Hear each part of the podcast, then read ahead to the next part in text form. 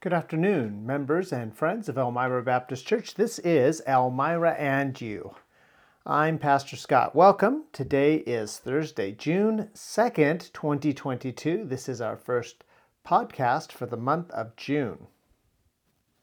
How many of you took a look at the PDF version of the church's bulletin last week? I did. Uh, click through on that email that came out last Thursday, and there it was you can see it. So, especially those of you that are at home on Sunday morning or that missed that Sunday morning, just click on that email and you can see all of the bulletin items that people here can see, as well as follow along at home through the live stream. Now, this coming Sunday, I want to encourage Elmira Baptist Church to have an earnest expectation of God the Holy Spirit working in our lives working in our families, working in our church, working in our community, and working in our nation.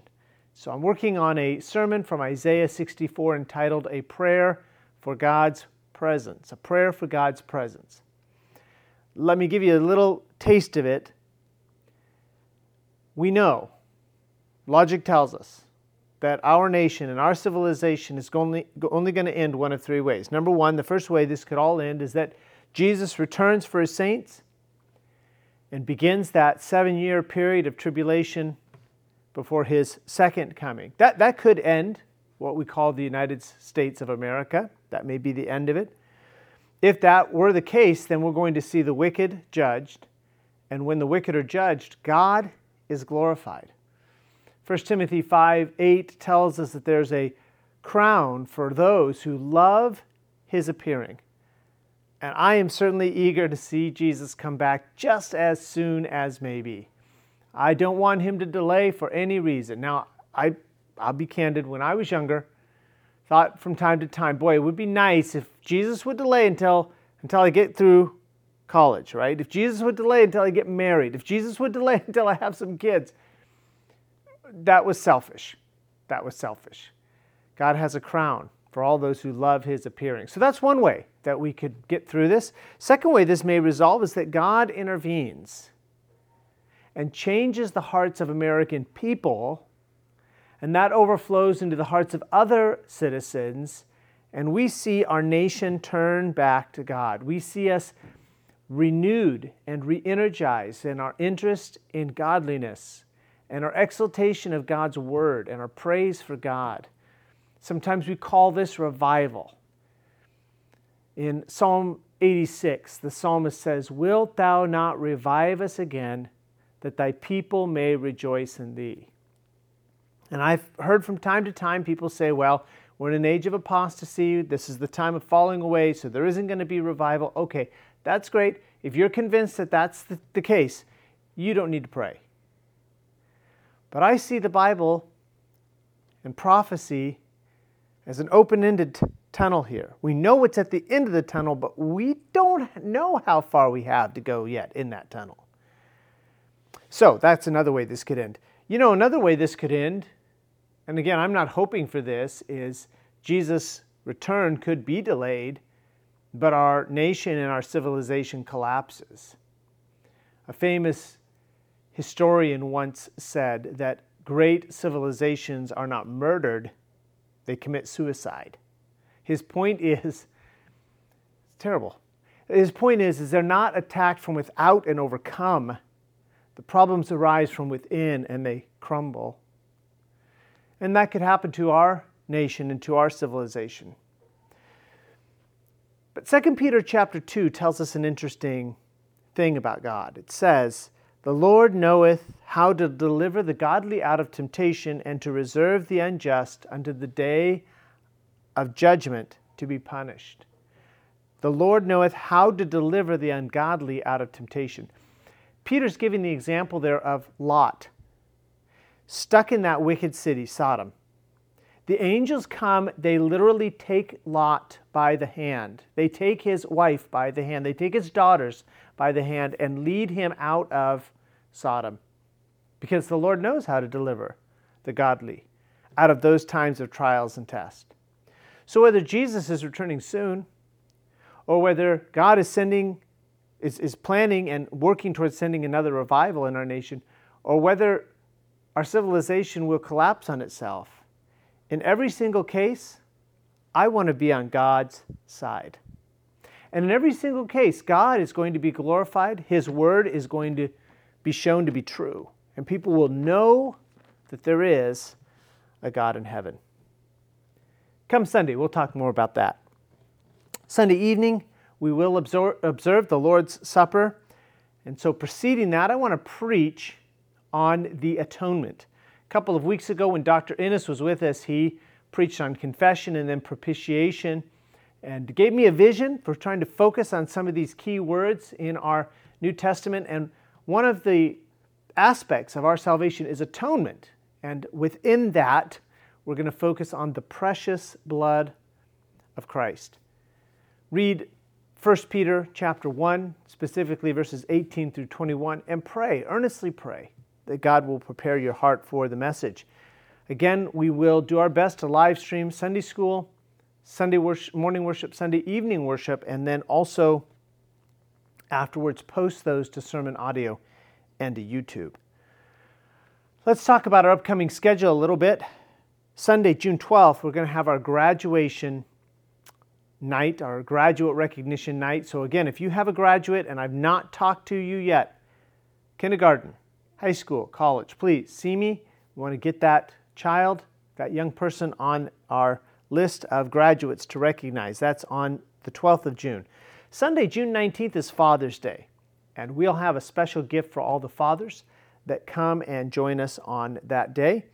And then Monday, June 20th through Friday, June 24th is our vacation Bible school. That's in the evening from 6:30 until 8:30. Those of you that are working, we can have you arrive as early as 5:30. Probably plan to stay until about 8:45, 9 o'clock. Some of us will stay even a little bit later to, to get things wrapped up. But uh, looking forward to that week, June 20th through the 24th. And then on June 26th, that is the fourth Sunday of the month. However, we're going to do something different. We are not going to have our food and fellowship on that Sunday, we want to invite the parents of our Vacation Bible School students to come on out on that Sunday night, 5 o'clock, and have a closing ceremony for Vacation Bible School. So we'll do that.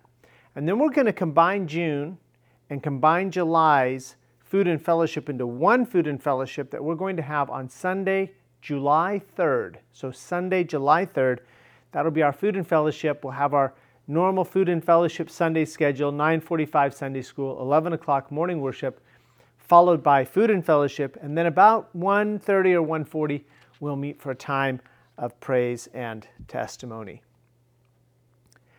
I need to ask you for your help. Your help with the prayer list. Help Cindy and me uh, with our prayer list. Every Wednesday, actually Tuesday, it's prepared. Cindy prepares for us our prayer list. She does an excellent job, works really, works diligently, and pays careful attention to make sure the names are right and the requests are correct. She prints that off early Tuesday afternoon, sometimes late Tuesday morning, and then those are ready for us Wednesday when we come. And then after Wednesday night, she updates those and sends out the update in that email that has your PDF version of the church's bulletin. So even if you miss being with us on Wednesday night. Look for that email Thursday. You can uh, pull that up on your computer, pull that up on your smartphone, or print that out, however, you might uh, be able to use that. We want you to use that prayer list. Here's how you can help us get your request to Cindy whenever is convenient for you. You can call her, you can text her, you can send an email. Emails are great. She picks those up on Tuesday mornings, also on Thursday mornings. Send her an email with the names and the requests so that we can get those on the prayer sheet on Tuesday and they'll be printed and prepared on Tuesday to be ready for Wednesday. That gives everyone the ability to have that request. I know many of the folks do write them down as we share them on Wednesday, but it's, it's, it's best for us if those requests are included in Cindy's typewritten copy of the prayer list.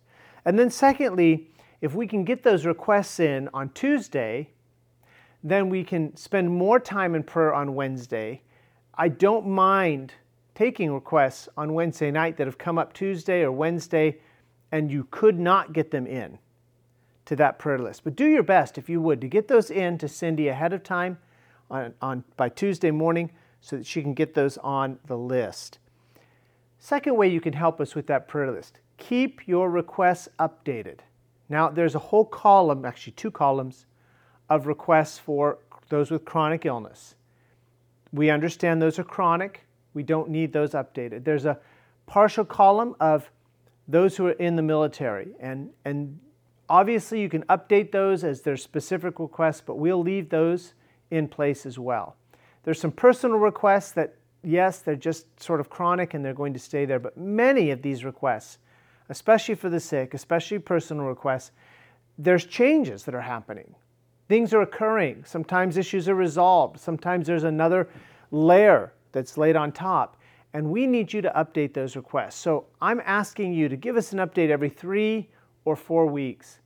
And if we don't receive an update in three or four weeks, as a general rule, we're going to remove those from the prayer list so that we can keep that prayer list as concise as possible and people can pray specifically for those uh, requests. So, again, update me. If we don't receive an update in three to four weeks, we'll just remove those. Now, you say, well, nothing's happened, but I still want you to pray. So, your update could be keep praying for, do that for me. I'll tell you, to me, a funny story some time ago when I was working with a church, working with a prayer list, there had been a person on the prayer list for healing. And so I went to the church member that had requested healing for their friend and I said, How is your friend doing? I haven't heard in some months. And the person said, Well, she died. Well, I was, that, that's a tragedy. It really is. I didn't even get a chance to pray for the funeral. The, the because it wasn't being updated. So don't throw the request out there and then just leave it. Please update us uh, if you would. A couple of other things.